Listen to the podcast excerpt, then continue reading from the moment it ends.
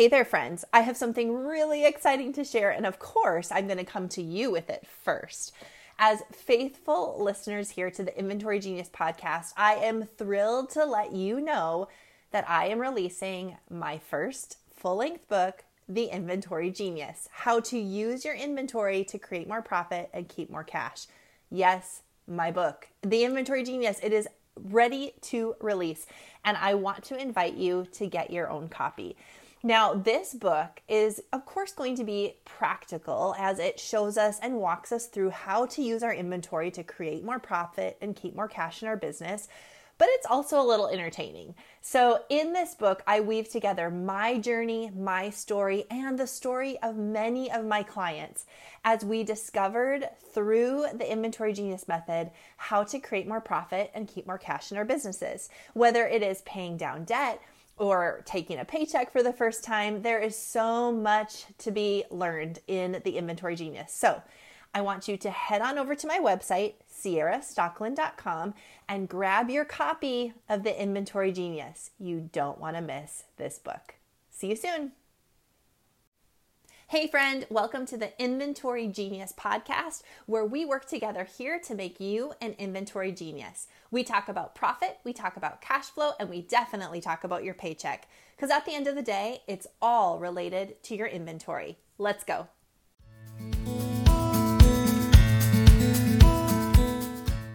Hey, everyone, welcome to the Inventory Genius podcast. I'm your host, Ciara, and I have a special guest here, which I say every time I have a guest, I have a special guest or a special treat, but I feel like I actually really do today because I have my son here with me today.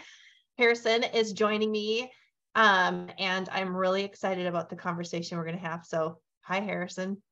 Hi, how's it going? Good. I feel like um, if I would have done this when you were a little boy, you would have just thought it was the coolest thing ever yeah. to, to be on a podcast. So I am going to do an interview today with Harrison or this week with Harrison. And then next week, I'll be following up with an interview with Isabella, my daughter, because I thought it would be really interesting for the listeners to hear, for all of you guys to hear um, the perspective of kids growing up in a small business family. And Harrison is out on his own now, has a lot of really exciting things going on, one of which we're going to talk about today um, with a newly uh, released book. So we're going to be talking about that. Isabella has her own life that she's building, but both of them grew up around small business. Um, in fact, I have a picture of both of them sitting on the floor of my store when Harrison was three and Bella was about one. I think they were eating pizza off the floor, which I'm still I'm still puzzled as to why I was letting them eat pizza off the floor. But you know, small business life. So I thought it would be really interesting to have them both come on the show and just visit with you all and give you some behind the scenes on what it's like to grow up in an entrepreneur's home. So let's get started. Harrison, tell us what you've got going on, what you're doing, where you live, all of the good things. Give us some background. All right. So, um, first of all, uh, in these situations, I like to preface with my age because it gives people some perspective and like the velocity that things have been moving. Um, so, I'm 19 years old. Um, I'll be 20 in June. June 11th is my birthday. So if you guys remember, um, and basically my life, my adult life started with me packing up my car and moving to Washington, D.C. Um, so I moved from, we're originally from Grand Forks, North Dakota. Um, and that's about 1200 miles from Washington, D.C. So drove across the country, moved there uh, to work as an intern with the trade association um, and some lobbyists uh, representing transportation. So that was a fantastic experience. As a matter of fact, that's the only other podcast um, podcast I've ever been on is the uh, the TCA's podcast. So that was I forgot. Yeah, I forgot yeah. they interviewed you on that. Yeah. Yeah. No, they did. They did. They liked me enough to do an exit interview uh, live on the air. So that was oh. good. Um, but yeah, so this is number two. Uh, um, anyways, so I, I worked in DC for about five months, and then after I was done there, I moved to Middle Tennessee because my family had moved there, um, and it seemed like a great place to go at the time. I had heard of some uh, good jobs up in Maine, which is you know a new place for me. I've never been north of New York City, um, and then I also thought about moving down to Florida because I at the time I owned a sailboat and I love sailing. Um, and I was just going to take that down to Florida and live on that. Two totally different lifestyles, uh, two totally two totally different places, and I ended up in neither of them. Um, I moved to Franklin, Tennessee, uh, where my family was. I lived with them for a few months, seven, eight months, yeah, like something like that, and then yeah, and then uh, and then moved out. Now I'm living in Franklin still, and they're living in Murfreesboro, um, and which is a few miles to the east. And it's yeah, uh, Tennessee's been great. Um, I've been here for over a year now, really enjoying it. Um, I took up a career in real estate here, so I am a affiliate broker with Simply Home uh, right now, and uh, out of the Leiper's Fork office. A little shout out to those guys. And uh, so yeah, I sell real estate and uh, I write books and I publish books. Um, and, and that's that's what I do. That's what I love doing. Um, I, the only thing I like more than writing is sailing, and there's nowhere to sail around here, so I'm kind of forced to to only do the writing. But yeah, well, maybe one day the books will contribute to the ability to buy a house on the ocean or at yeah. a massive lake and get yourself another sailboat. So yeah. yeah, Harrison's packed a lot in already in 19 years. He's almost 20 years old, and we're going to be talking about his book actually today because I want to share that with with everyone. Uh, I know a lot of you all are readers. But before we get to that, let's dive into growing up in a small business home because I mean, I think like as long as you can remember, I've always, I mean, I've always had a business since you were yeah. little before you were born. But so what would you think or feel or remember, I guess, what what's your earliest memory of me working in business? Probably back, um, I don't even know what year this would be, maybe like 2006 um, 2005, 2006. For reference, I was born in 2003, which is crazy to a lot of people. Um, but yeah, so 2000, 2005 or six, um, going to a weird building I'd never been to before in downtown Fargo that was empty. Uh, it was filled with a lot of fun boxes to play in. Um, they were probably stacked like six feet tall, but it seemed more like 15 or 20 at the time, you know, being so young. But uh, yeah, going to that building and and just kind of slowly realizing that this, you know, my mom rented this building and she was going to sell stuff out of it. And then we grew up going back and each time we'd go back it'd be a little more developed it'd be painted it would be you know uh, new separation walls changing rooms stuff like that and all of a sudden it was a boutique uh, there was customers in there and and uh, and that's kind of where that's kind of where my life experience i think took a took a turn from from most other people my age is that at that point i was probably six five or six um maybe five and uh, I was in the store in the storefront.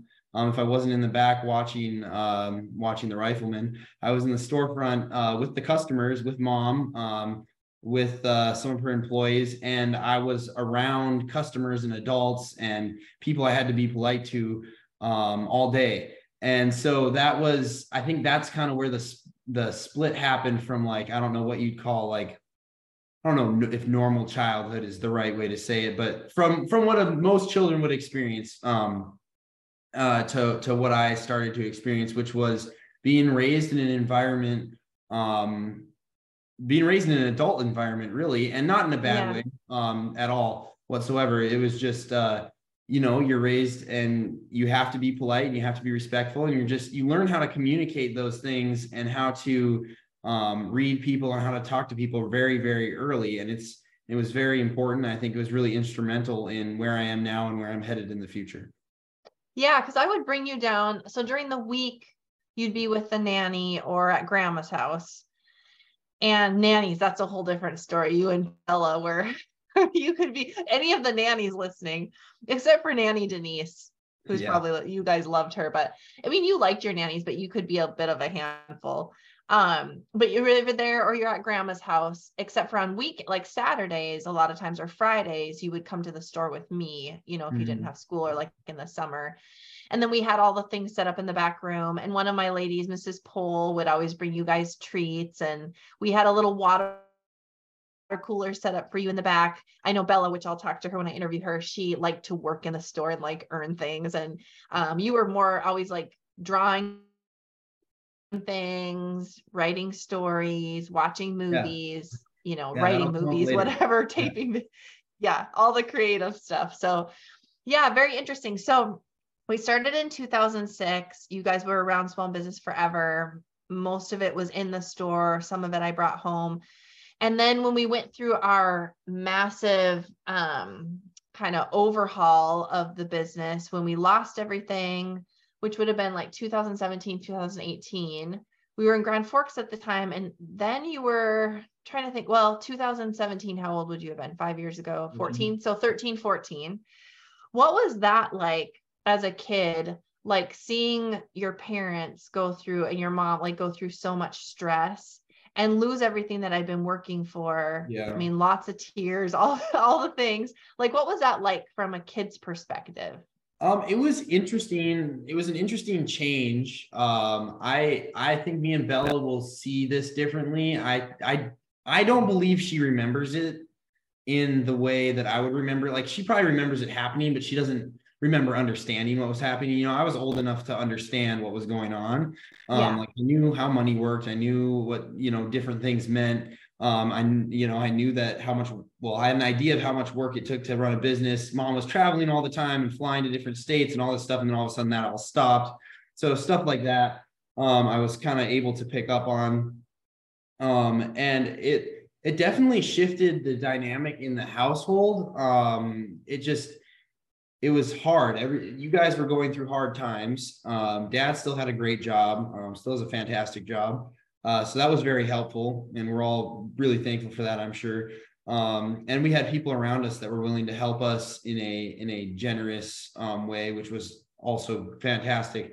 Um, but just immediately, it kind of hits you, and everybody sort of realizes um, what's going on, and it's just it kind of it's almost like it gets quiet in a way. Yeah. And so it was interesting realizing that shift because I remember realizing that shift and kind of you guys would sort of be like, hey, this, you know, this could happen. We might have to move. We might have to, you know, live with someone else for a while, stuff like that. Um, and and that was really foreign to me because you guys had always done really well at like you know providing shelter and providing like we had never had any issues with anything like that before so it was and we'd always lived in nice like pretty nice houses and nice areas and stuff like that. So i was used to that lifestyle and having i remember having that threatened a little bit and being like ah, i don't really know if i want to share a room with bella you know? Yeah. So um and uh so a lot of that i think i mean as a little kid you look at a lot of things selfishly. I think I looked at some stuff um, in there selfishly, like, oh, we don't get to go on vacation now, and my birthday might not be as big. You know, you think about some of that stuff, but a lot of it was really just kind of watching you guys and and honestly think now that I think back on it, it's, it's kind of looking and seeing how you're reacting and deciding um, that kind of being the basis of how I decided to react. And nobody was yelling, nobody was screaming, nobody was hitting each other, nobody was fighting. Like it was, it was sad, and mom was crying, and and dad would be kind of quiet. But um, at the end of the day, you guys worked together to kind of to push through that time and yeah. and because of that i think that teaches you some value it teaches you some valuable uh, adversity skills. Like it's not it's not going to change anything if you yell and scream at the person across the table when they're on the same side and you guys are arguing the same point you know? Yeah. Uh, so i think that was really valuable. Yeah one thing that um, dad and i really tried to be intentional about is communicating with you and Bella, even if you didn't understand all of it or she didn't understand all of it, communicating with you like you were adults, like that you could handle the conversation and the stuff, like not trying to hide things, not trying to sugarcoat them. Of course, protecting our kids, like there were certain things like we just didn't have to share details with you but we, you know, I remember specifically going on a walk with you. I don't know if you remember this, but I remember going on a walk with you because you were pretty angry about some like just people are taking our stuff and you know, however yeah. a kid processes that. And I was like, hey, Ciara, or hey, uh, Harrison, you know, um, bankruptcy is part of our story now, which means it's part of your story. And we don't need to shout that from the mountaintops and tell it to people if it doesn't make sense but yeah. we also need to hide that like that's just part of our story and we can use that for good somehow and because you're our child that's part of it so i don't know if you remember that walk i, I, I don't remember, remember the specific it. walk but i remember talking to you about that i remember talking to dad about that downstairs when he was sorting through his things deciding what to sell what not to sell i remember the the saddest i probably got was when he had to sell his toolbox Um, yeah, I haven't thought about that yeah. in a long time. That's kind of weird. It makes me uh I'm not very emotional, but that kind of that kind of I forgot about his toolbox. That kind of yeah. gets to me actually now that I'm yeah. Oh, um, just because well, because growing up, um, well, and I wasn't grown up then, but like until then, that I mean, he had that box before he married you, right?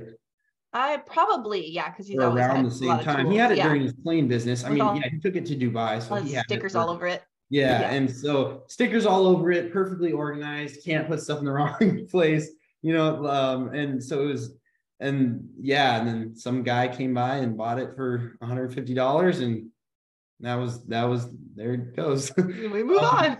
And it, and it was always around, and it was always in the back. Like I'm sure you can find a hundred pictures of it in the background. Yeah. Um, so yeah, that one was that's where I really remember being like, oh, this is actually you know happening. Um, but I remember talking to dad about that and talking to you about that too. And you did, I, I agree, you did treat us like adults and you told us um important things. And I think that is good too, because then it helps. I think a lot of people underestimate the capabilities of children. Um, yeah. There's some quote, and I'm going to totally butcher it about how basically a child like an, an infant that's born has completely unlimited potential there's there's unlimited possibilities. And as you get older um, from the day you're born those possibilities start to shift and change and um, they narrow down. They'll always narrow down as the older and older you get because you you know you grow up you get certain grades in school then you get married then you have kids right? So it shifts and changes. Um, and I think people underestimate the capabilities children have and their ability to learn. Um, because I learned a lot before I was 15 years old uh, about things that people go to school for. And and it wasn't even direct learning. Like you didn't sit us down and you weren't like, all right, here's what a P&L is, but you just you live around it and you talk about it at the house. And so you just learn um, what that stuff is. And I think you did the same thing in that situation where um, I was able to understand understand what was going on um, because I was a capable of understanding what was going on because you know I, even though I was what, like 13 or 14 I had a brain and I knew math and I knew that negative wasn't good. Um, yeah. Yeah and uh, and and then you kind of instill well here's how we're going to fix it. Like I don't think you guys were ever just like yeah we're good. Like you would always be like okay we're working on this we got to do that. Like it wasn't like okay we're going to fix it and then now it's fixed. There was lots of bullet points um, in between, and and that was um, very helpful too. I remember, I think that probably instilled like I paid a lot more attention to finance classes and people like Dave Ramsey and stuff like that after that, especially like when I started learning about it in high school. Um, started taking more interest in that, and I think so. I think there's a little something there. I don't think it's. Uh, I don't think it's it, it was instrumental in my in my upbringing like if i wrote a biography i probably wouldn't put that situation in there just because um, i don't think it affected me in a major way but it yeah. was it was definitely a part of my life a part of our story like you said and i think if you wrote a biography about our family you would definitely put it in there so yeah yeah that's interesting and I think, you know, just for anyone listening, I know a lot of you listening are moms, you have young kids, you have teenagers and you wonder, you know, I've talked to some of you and you've said, like, I don't know, you know, I, I'm in business all the time and I feel guilty when I'm at work and I feel guilty when I'm home that I should be at work. And we try to strive for this work life balance that people talk about, which I think is a myth. I don't think yeah. there is work life balance. I think that you integrate well. So you mm-hmm. learn to integrate well. You don't balance because it can't be in balance. Like if you look at a scale, whatever's going to have more priority that day is going to be pushing the scale down, right? So you can't balance it equally, but you can integrate it well. And so that's what we tried to do with you and Bella and our family. Like, this is part of who we are. We're small business owners. That means we get to celebrate the amazing things. So I'll talk to Bella about taking her to Washington, D.C. to testify with me. And I mean, amazing things. And then we also have to go through all the hard stuff together.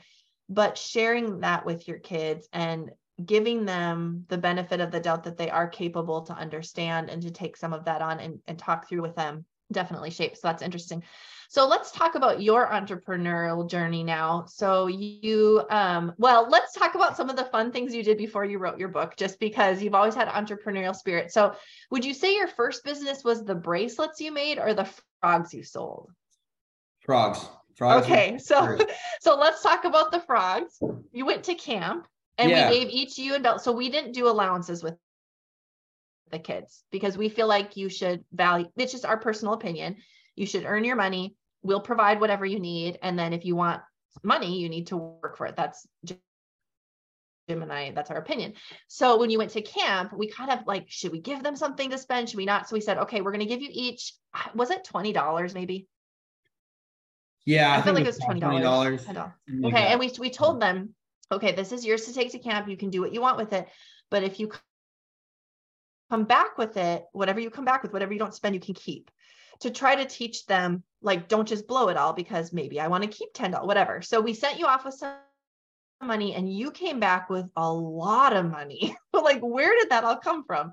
I came tell back us, with like tell almost us where you got all that money. Yeah. You you had some inventory that you found yeah. and sold.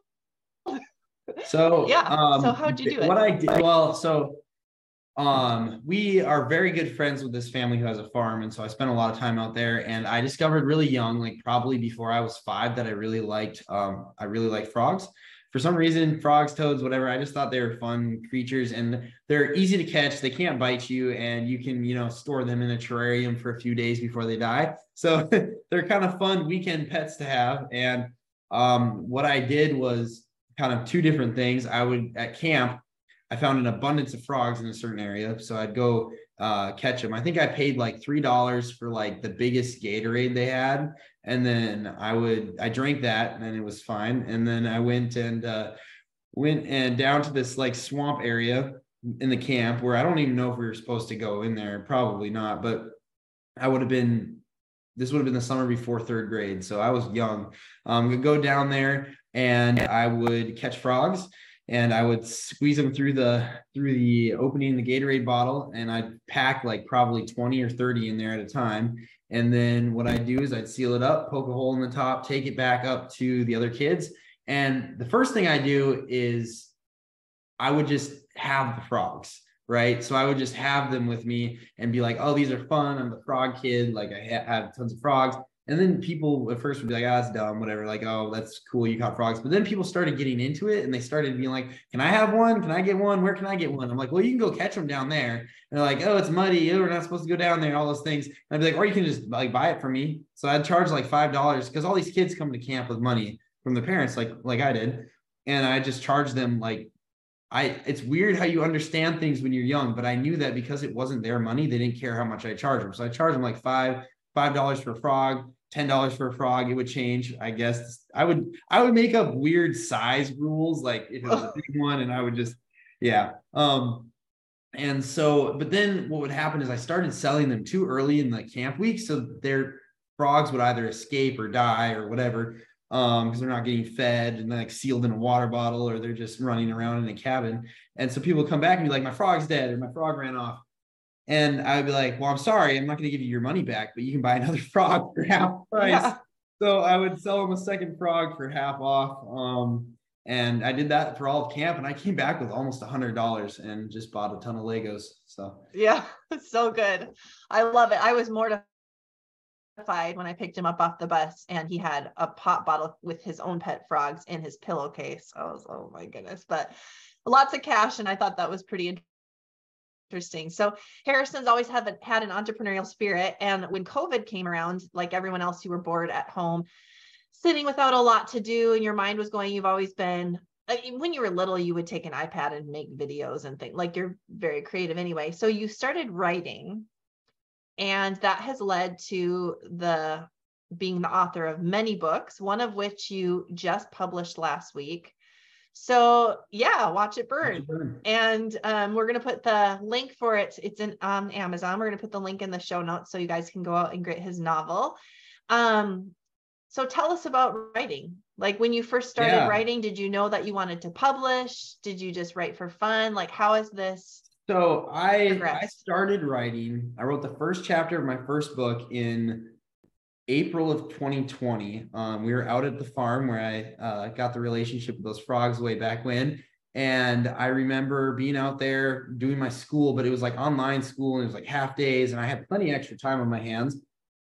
And I, uh, I've always, like she said, I've always had the creative, um, I don't know if it's the creative gene or what it is. And I've, unlike most people who have the creative gene, unless I'm mistaken, I always had trouble figuring out how to express it. So um, when I was really young, I really like drawing, draw a lot. I draw different things. I draw in church, draw, you know, in school, all the things.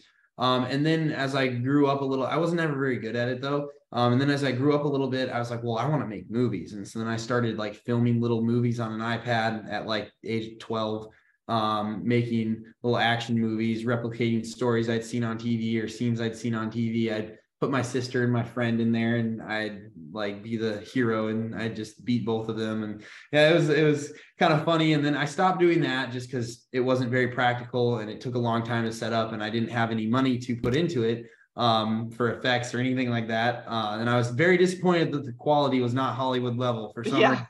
Um, and so then I got back into drawing and I did that for like another couple years where I where I draw I, I like drawing like comic book style, you know, superhero scenes or whatever. So I did a lot of drawing, but I was just never very good at it. And people will challenge me on this and say, "Oh, I thought they're they they were fine." Like you're going to be fine at anything that you practice at for 3 hours a day every day. Like they just weren't good enough to be like satisfactory um for me and so i just kind of that slowly got let go. I got more and more into my sports. Um as i got older uh, this is probably around the time like 15 um and then when 16 rolls around um covid happens a couple months before my uh, 17th birthday and i'm trapped in my house. Mom took all the restrictions off video games and uh, so i spent a ton of time playing my xbox and i got really bored of call of duty really fast uh, because it turns out that you can't play that for more than you know 12 hours straight without just you know despising the game. So um, once that was done and once i watched through all the movies that i had that i loved i absolutely love movies. That's a sidebar um, everyone should know about me.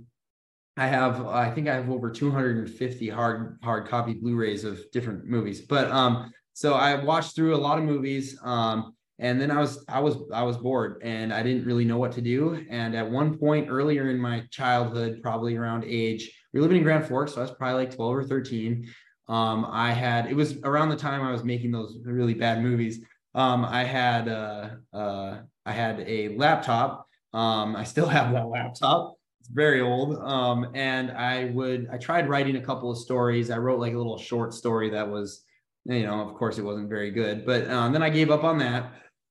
And then come to come back around i'm like well maybe i should try writing again. I had just read um what did i just read? I just read a really really good book. Um i can't remember which one it was. Um oh the godfather. I just read the godfather. That's what it was because i wanted to watch the movie so i read the book first. Um so i just read the godfather um, and i was like all right let's write a book. And so the first book i wrote um, of course, I took as like I did with all my other projects, I took as big of a bite as possible, and I wrote some crazy dystopian, world-ending, um, save the world type thing. That was it was 180,000 words. It was massive. There's a lot of fat on it. Really eclectic, hard to hard to get through. I enjoyed writing it though. Um, I had a lot of fun writing it. Uh, it's really really bad, and it's tucked away on my computer for nobody else to ever read. Um, but I enjoyed writing it so much that I was like, well, I'm going to try another one. And mind you, while this is all happening, as soon as I started typing, the stories just kind of lined up at the door and started coming in. So I have never had a creative problem coming up with narratives. Um, and that's a blessing. Most writers really struggle. They're like, I did so much research and I can't figure out what I want to write about um here i am with too many stories to write. Like i throw i i was talking to um i think i was talking to you actually a few weeks ago about how i throw out probably 10 to 15 stories uh, a week um that come into my mind. So i'll take them and i'll kind of work around them like a uh, like a clam with a or an oyster with a pearl whichever one does the pearls. Um and I'll work around them and see if there's anything there, see how far I can build it out and see how strong it is. And most of the time, it's not strong enough for me to pursue it. And if it is strong enough, I'll write it down. And if I think it's kind of in the middle, um, I'll write it down on a different list I have so I can compile a book of short stories eventually. Um, but yeah, that's kind of my how my process started and I just started writing stuff that came into my mind. The second one was a little because I started realizing I needed to get more localized with my storytelling, which um, for those of you who don't know, that just means um, instead of doing like an Avengers saving the entire world, saving the universe type thing, you get more local and you do the story of a family that's in this situation. Or if, a great example of local storytelling, um, whether you love him or hate him, is Stephen King. Um, he does almost well per i mean he's the greatest of all time he does perfect local storytelling um, you get to know the characters um, and and you feel like you're involved in the story as opposed to just watching it happen like you know how you'd watch mission impossible happen. Um, uh, and you feel like you're actually there like in um, casablanca or the godfather or goodfellas or something like that. Um, you feel like you're actually there and involved in the story. And so i started slowly narrowing that down. It took me six six books to kind of or five books to figure that out. On the sixth one, I really did it well, and then uh, or sorry, on the fifth one, I really did it well, and on the sixth one, um, uh, I I think I did it my best so far, and that's Watch It Burn. And so I decided, all right, well. I need to publish this because if I don't, I'll never publish something because I will want it to be perfect and it'll never be perfect and I'll keep editing it, changing stuff. And, and uh, so I finally got it published um, it's out on Amazon now. If you look up Watch It Burn Harrison Stockeland or Watch It Burn book, it should be the first thing that pops up. Um, and yeah, very exciting, very exciting. And since then, I've written one other story um, that I won't be publishing quite yet. Uh, it'll come out maybe in a few years. I need to revisit it. I think it's a great story, but I think I uh, I was talking to Kim, who is um, sort of my biggest fan. Um, I've known her since I was young, um, and she and we kind of talked about that because I let her read everything I write, and uh, she she agreed with me when I said I think I need to mature a little bit before I finish that one because it's pretty it's pretty uh, personal to the human experience, and so I want to make sure I get all that right. And I think at 19 I don't have the life experience to finish that. Um, even though I got the good bones. And then right now I'm working on another crime thriller. So okay. Yeah. So so tell me why you decided to assume the risk with this project because you knew that you were going to have to invest a lot of time and a lot of money and it could flop. Like no one could buy it except you mm. know dad and i would buy a copy for sure but uh, you know or it could go fairly well or it could do really really well. But there's a, a pretty big risk to a project like this. So why do you think you decide how did you process or work through deciding to take that risk on? Right and and yeah and keep in mind this uh this project costs a lot of money out of pocket a lot of cash out of pocket. I'm 19 years old i'm also trying to build a real estate business. So there's a lot of moving pieces here um and i guess what it ended up coming down to was something that i and i didn't get this from anybody i made this up on my own so i'm kind of proud of it um but whether whether it's good or not, I'm confident in my work. So I whether my story is as good as I think it is, or as compelling as I think it is, or as um, gripping as I think it is, or not, I'm confident in it. And if my confidence is correct, then I am in a healthy spot with this choice. Um, and what that kind of, you know, to expand on that, uh, the the literary industry uh, is made up of a lot of literary agents and publishing houses, and they have like a they they marry and they buy rights from authors for uh, for a check uh, that's get, distributed over a couple of years, could be between 100 and 200 400 thousand dollars.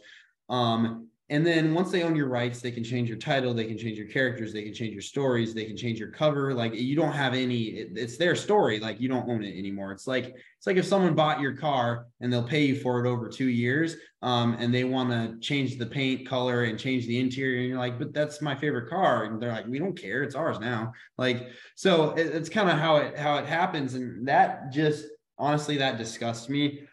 Um, being a creative writer like that that just disgusts me. And my characters are their way for a certain reason um, first of all. Second of all i think i have a pretty good eye for cover art and i know what i want on there.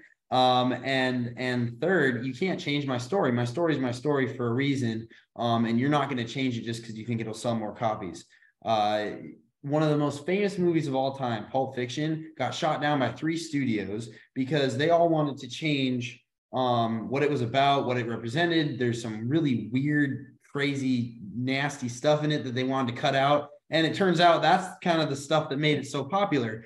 Um, and I'm not saying everybody should go out and write weird, nasty stuff. I certainly don't do that. Um, but ju- it just goes to show that Quentin, because Quentin Tarantino didn't give up on his own project, he's now worth $300 million and he lives in Beverly Hills. So that kind of that that kind of story of being confident in your work i think is very important. And the second the second thing that helped me um, do this on my own and make the decision to go for it and just to just to reach out there and see what i can bring back is the fact that i am a motivated creative which um, means that i do have the creative gene um, but I also have a lot of motivation and I'm very busy and very business minded.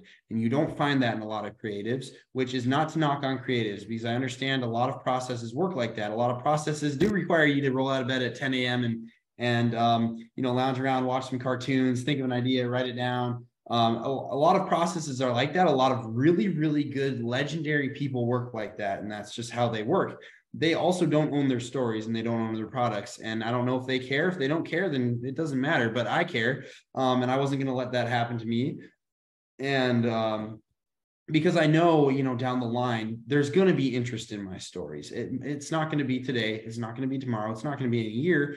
But down the line, someone is going to look at it and go, "Huh." I wonder if I can add that or if I can option it in Hollywood and and, and then I receive 100% of the benefit for that um, which I think is well deserved because it's my product. Um, and so uh, having that kind of motivation helps me stay focused. It helps me follow through, um, which are two of the most important things you can do. Because, like I said, I'm building building a real estate business on the other side of this, and I also work another job to pay my bills. My businesses fund themselves, and I work a job to pay my bills. So uh, yeah, I, my schedule, my daily schedule is get up at 4 a.m., work from five to three, uh, four days a week. And then the rest of my free time is spent on real estate and writing. And uh, I don't watch TV. I don't play video games. I, I don't go to parties. I don't live the normal life of a 19 year old. Um, and this goes back to what Dave Ramsey always says is live like no one else so that one day you'll be living like no one else. And that's kind of my goal. Um, I'm fine with it. I'm happy this way. Sometimes I get really worn out and then I just take a day off because I can. so yeah. So um, it's it's uh, it's very healthy. And the situation I have at my my other employment that I clock into four days a week is very flexible. It's the perfect situation. Um, I'm very thankful for it and uh, yeah, that's kind of how I how I made my decision to just go for it. Yeah, that's so good. So I think anyone listening, you know, for the most part, if you own a small business, you have a creative bone or two or three or four in you. Um, you know, those of you that are in retail or smaller retail, boutique retail, you're very creative, merchandising, buying all of those pieces. And so, how can you calculate the risk that you have to take knowing that you want to own your projects, but yet be smart and wise with setting yourself up for success, like Harrison talked about, having having a consistent schedule, still keeping a full-time job, having um, the discipline to do certain things. Um, like profit first or some of those pieces that we don't always love doing with our numbers understanding you know having the budget having those pieces so that we can enjoy more further enjoy the creative side of our business too so really good. Um, okay, I think that's what we have for today. I just wanted to introduce you to Harrison. I wanted you to hear a little bit of the background on what it feels like to grow up in um, an entrepreneurial home. And I wanted to share um, his exciting news about his book. So, Watch It Burn is a crime thriller. Is that how you'd classify it? Yeah. Yeah, yeah, it's a it's a crime thriller. Uh, it's pretty gritty. It's pretty intense. It's not uh, it's not Matlock. um, yeah. Uh, if you if you've ever seen, um, I like to compare it to movies because I see everything visually, so it's a very visual book. Um, the violence is graphic, um, the language is gratuitous. So uh, if you've ever seen Scarface or Goodfellas, it's it's comparable in style to that. Um, I had someone the other day ask me what my association was to the 1980s because that's when it's set, set in the 1980s. And I was born in 2003. And so I replied really quickly with uh, Martin Scorsese. That's my connection to the 1980s. And he's the director of all sorts of gangster films um, and stuff out of that time frame. So yeah, it's a, it's a crime thriller. If you're interested in that, it's got a great plot twist. It's got a great story. It has compelling characters. Um, and I think you'll enjoy it whether or not you enjoy the genre, but that's just me. Yeah, I like the genre. I asked Harrison to change a couple things for me. He said no. So it is his book and he can write his story. But if you are interested at all in reading, if you're a reader, if you love something, um, a fun novel, exciting, exciting plot twist, it would be a good one to catch. So um, it's on Amazon. Watch it burn. Harrison Stockeland. We'll put the link in the show notes as well. Thanks for coming on and sharing with all of my listeners today. Yeah, absolutely. All right. Well, thank you everybody for tuning in. I know this is a little bit different. We did not really talk about numbers, although I snuck them in there at the the end. Just one little plug to to follow Profit First and get your numbers right. Um, but otherwise, it was just a conversation today. I hope that this helped encourage each of you that do, you know, each one of you that do have young children at home, or you're starting a family, or maybe you have adult children, or maybe you have you know relationships that sometimes you feel um, overwhelmed with the idea of running a business and run, you know, setting up for success in your relationships, that it does integrate together and that talking through who you are and what your story is with those that love you most is only ever a good thing. So um, hopefully this was entertaining, just a little bit different today. Um, head on over to ciarastockeland.com if you are interested in learning more about helping um, me, about me helping you with your profitability, I would love to do that. Um, we just revamped the website, so it's really easy to follow Maneuver. I have lots of freebies over there for you, um, and I would love to have you reach out to me. So head on over to ciarastockeland.com. Otherwise, have a great rest of your day. And I, I have one more thing to oh, add. Yeah. I yeah. have one more thing to add. Um, she is also my business coach and not by force. Um, I pay for it. We had a consulting call. Uh, we meet weekly, so um, it's it's a whole thing. I, I pay for her coaching as well, so it's uh, yeah. But I did not tell him to plug that. That is and actually really interesting. Going back to like not giving our kids allowance, I also don't give them free coaching. I mean, I give them a, a, a really good discount. Well, I can but... call her at nine at night and she answers. So that's right, or text any time of the week yeah. or day. Um, no, but like I always tell you guys, I think everybody, everyone, including myself, we value what we pay for and so, um, so we worked that through, but we've done a lot of good things together. Harrison is set up with Profit First in his account. So he is set up, unlike me, he has set up right from the beginning. I'm so excited about that. And we, I do get the privilege of helping him with his business. So is my real estate office now. Um, I oh, got, oh, really? I'm getting my broker into it. Yep. That's great. So yeah, that's great. Getting everybody on Profit First. I love it. All right, everyone. Have a great rest of your day. And I will see you all next week. Bye for now. Bye.